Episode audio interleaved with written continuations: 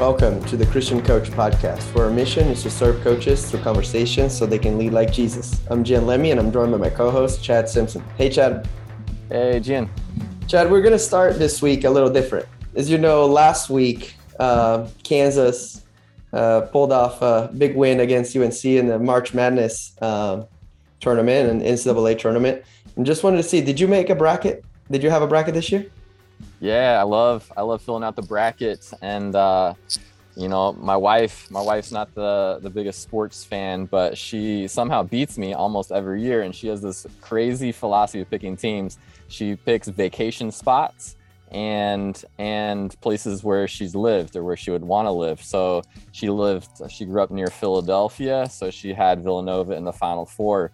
She uh, she picked Miami for two rounds like they did and uh, and then she picked the biggest upset. She picked St. Peter's over Kentucky um, because I'd rather go thought, to New Jersey.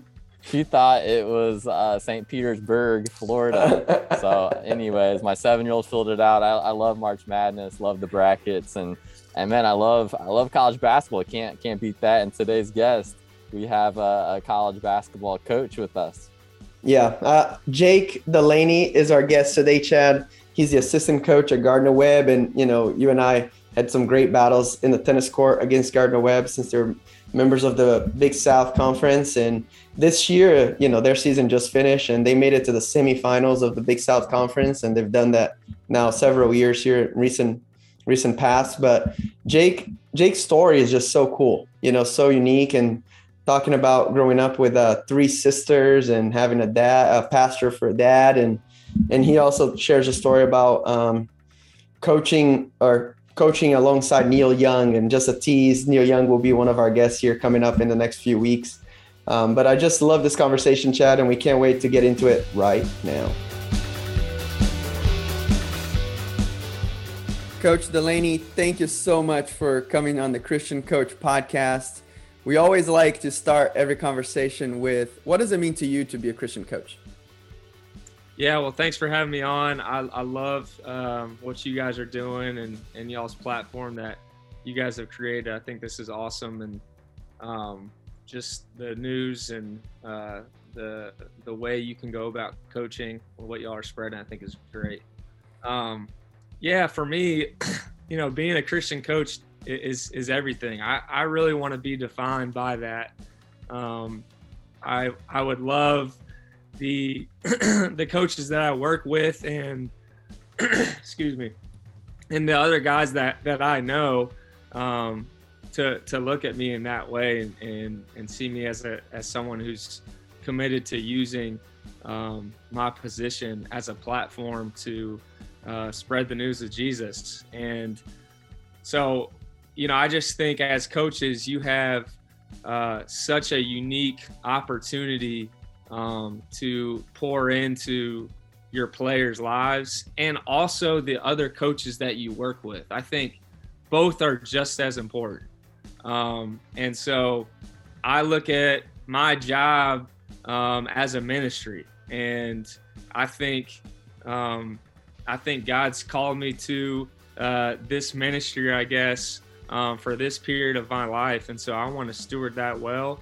Um, and I think it looks different for for everybody and looks different in terms of the situation you're in, the program you're in, and um, and so I'm constantly uh, doing that wrong and trying to figure out uh, what obedience looks like in that area. But um, yeah, for me, that's that's kind of what I think about when I think of you know a Christian coach.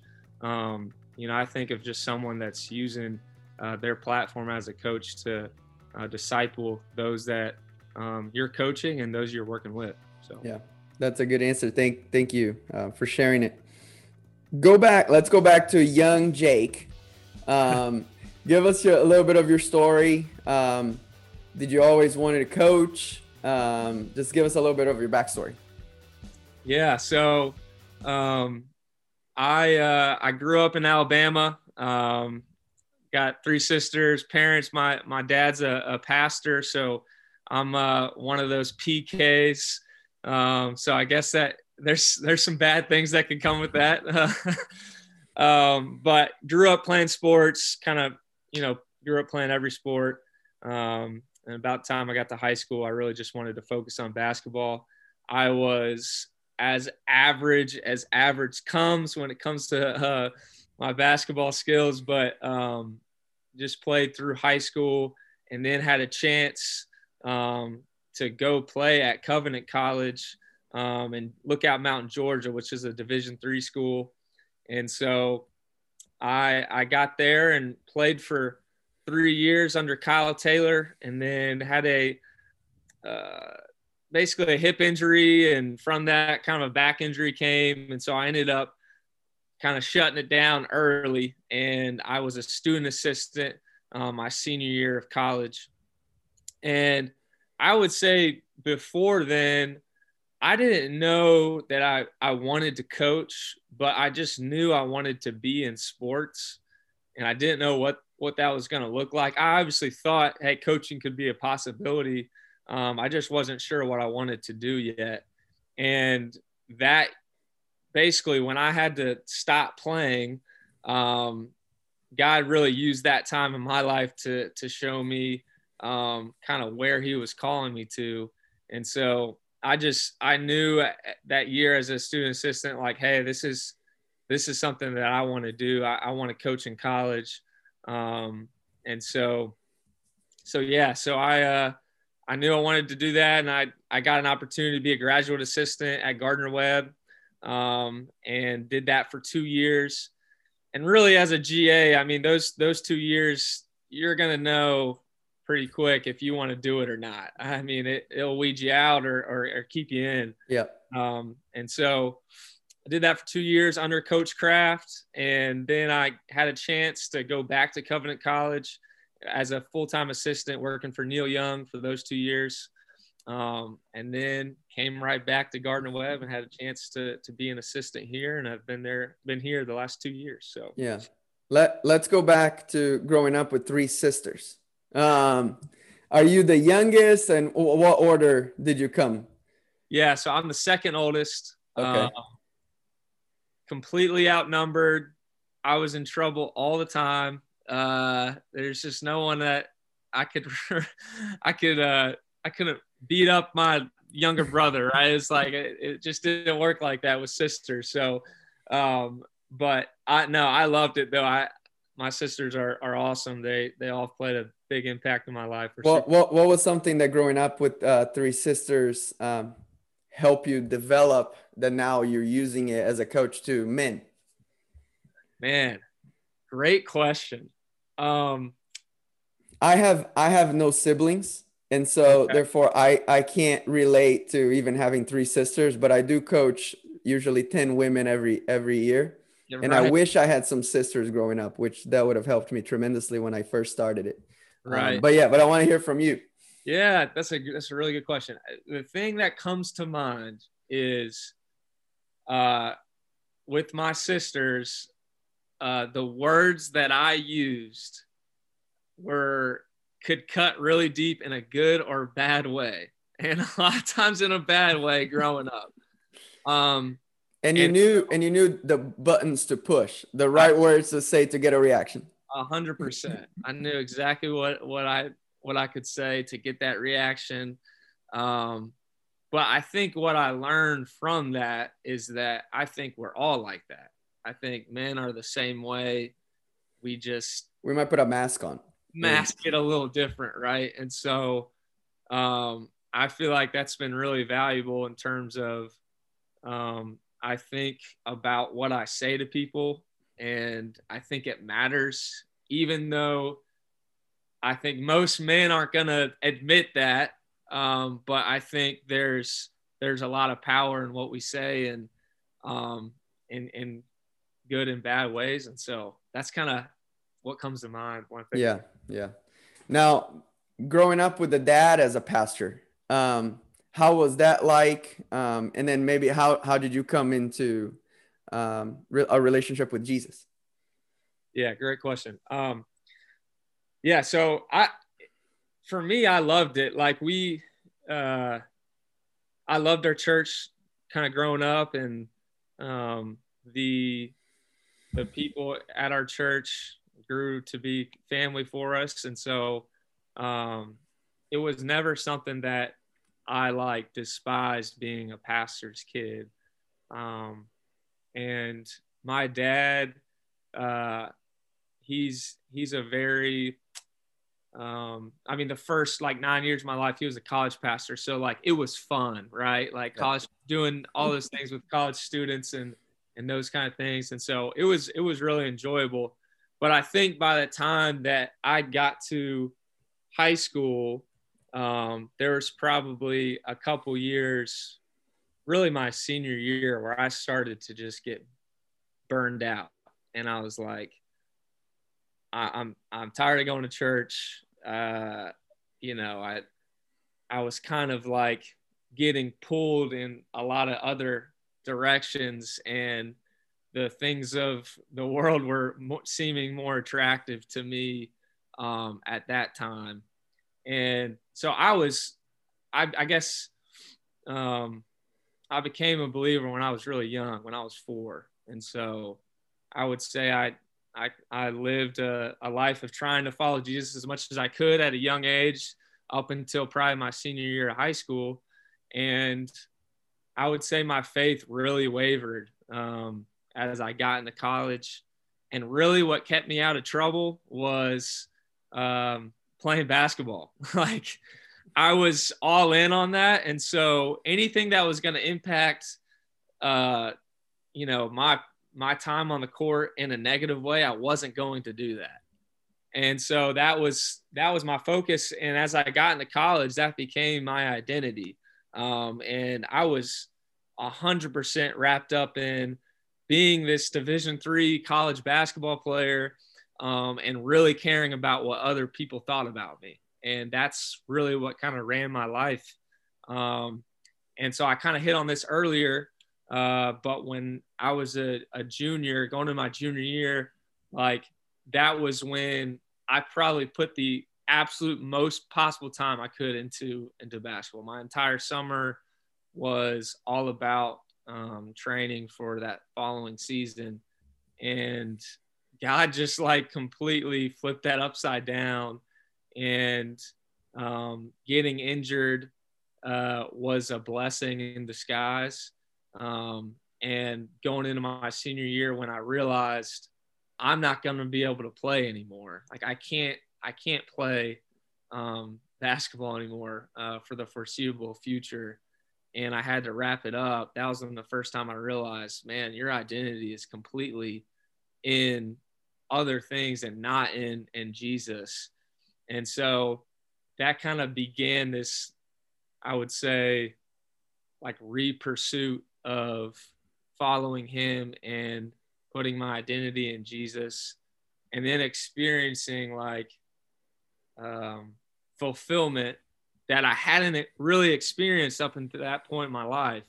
Um, and so, you know, it was a little shaky after that for a little bit, but um, you know, I would say over the last you know six years or so, where my life, what my life looks like now in terms of my faith, and is completely different than it did before. So, yeah, that that's what um, Jesus does. You know, um, we had a we had a guest before uh, Coach Anthony Franz, he coaches football at Trinity, and he said his life got radically redirected by Christ, you know, um, and, and, and that's the power that Christ has.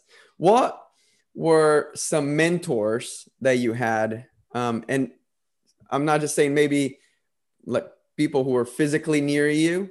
Um, I have so many mentors that are just podcast hosts that I just listen to and I learn from them and they don't know me, but I consider them my mentors as well. But were there people that surrounded you after that junior senior year of college that helped you grow in your faith and, and become a you know a coach for christ right um yeah the, there's a lot of people that come to mind and like you said it uh you know it it can it can take a community of of different people in your life that can direct you in the right way um so when I, after my senior year of college, and I was a graduate assistant here at Gardner Webb, um, I got plugged into a church here, and I remember it was one service on a Sunday, and I was just at this point where I'm like, I've got to go talk to somebody, right?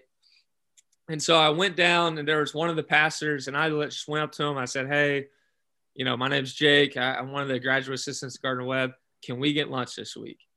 And his name is Jeff Marburger. Um, he's no longer at the church. He's running a, a nonprofit right now for foster care and adoption. Um, but anyway, so we went and got lunch, and I basically just told him everything, everything in my life up to that point. Um, and you know, something that I guess I didn't hit on earlier as a pastor's kid, you kind of are afraid to be vulnerable about your your life, right? Because you kind of got to be this perfect kid that yep nobody tells you that, but you just put it on yourself without even realizing, right? And so, so I went to him, and that kind of started a process of him uh, really mentoring me over, you know, that kind of next year and a half at Gardner Webb. Um, and, you know, he did a ton for me in, in that span of my life, and he still is today. We still meet and talk today, which is awesome. I'm really thankful for him. Um, uh, the youth pastor at that church at that time. He played a huge role in my life. He's one of my best friends. Um, and he just, I got to kind of do life with him, which was really special. Um, and then uh, when I worked at Covenant for two years, Neil Young, um, Neil made a huge impact on my life. Um, and you know, he he's one of the guys that really showed me. Um, I got to see firsthand what, um, you know, what a Christian coach can really look like, um, and what discipleship can look like, and those kind of things. And um, and so Neil's. What were some of the things that he did? Um, yeah, so one of the biggest impacts he had on me was uh, just time in the Word and showing me what consistency can look like and how to do it. Um, he is big on journaling, and so um, I kind of picked up that habit from him, um, which has been really, really helpful and impactful for me in my life. Um, and then just as a coach, um, just the idea of uh, discipleship and what that can look like. Now we were at Covenant, so it's a Christian school, so we're able to do a, a little bit, uh, you know, kind of on a deeper level than you are at other schools. Yeah. Um, but you know that was his focus, and and that was our focus at the staff for those two years, and it looked like a lot of things. I mean, we, I don't really have we don't have an hour to talk about all those things that we did, but um, but that those those two years were um, were huge in my life for sure. Yeah. Um, are there any books that you read as a young coach or even now that that have shaped who you are? Yeah, um, two come to mind. I think one that I've, i read a while back, uh, "Lead for God's Sake." Um, very, very common book. Most most people have read it. If you haven't, you definitely should. Um, for me, that kind of it kind of laid the groundwork in terms of um, how I want to be a Christian coach and what that looks like. And um, I mean, if you're looking for a place to start, I would recommend starting there. Yeah. Um, and then this last, uh, about a year ago, I read uh, The Ruthless Elimination of Hurry. Incredible. I just finished it a few months ago. Yeah, it's, it's big time, isn't it? Uh, yeah. So I, I think, um, I think for coaches, I would highly recommend that book because we always feel like we're not doing enough and like we can never stop working, right? You hear that all the time. Coaching is a, you know, 24/7 job. Um, but that's just that's just not sustainable and it's not true. Um, and so there's a lot of things from that book that I really took um, you know, as it relates to how do we implement our faith into this crazy life of coaching and how can we balance that? And um, so I, I, I love that book. I'm actually going to start rereading it here soon. So yeah um, it was yeah when i when i read it there were just so many i call it slaps in the face you know yeah He's just like, does this guy know who I am? Like, I does, know. does he know? Oh, and and we had Todd Gongwer, the author of Lead for God's Sake in the podcast uh, previously, and he Yeah. talked about how that's one of the biggest struggles in in coaching is the feeling that you got to always be on. You know, you, there's no time for family, there's no breaks, you're sleeping in your office. And now he he wrote that book, and he now works with professional teams, college teams all the time.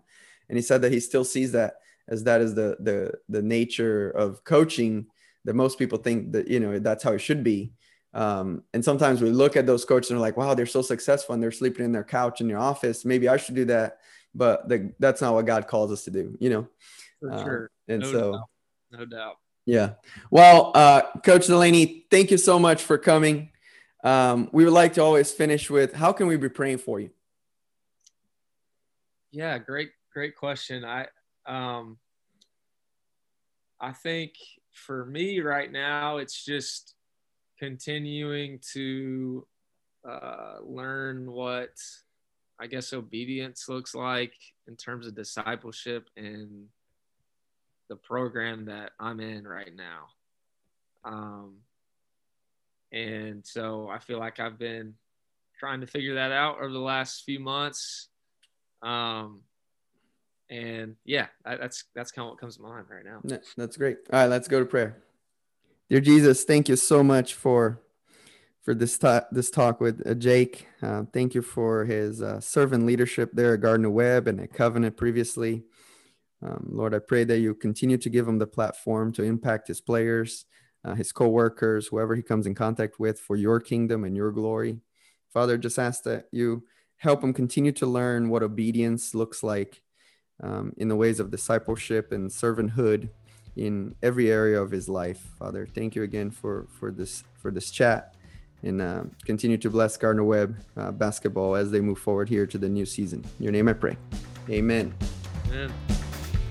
Amen. I loved I loved hearing Jake's story uh, of how he's getting into coaching and the places the Lord has moved him around, and and just the the quote that he learned um, just from his sisters, where he said, "Words can hurt or build up," and just the the basic uh, beautiful reminder as a coach that you know coaches we're using our words every day, uh, whether it's through through text or email or, or verbal or um, or nonverbals, you know, and just thinking through are we using these to, to build up and encourage or to tear down and, and break down?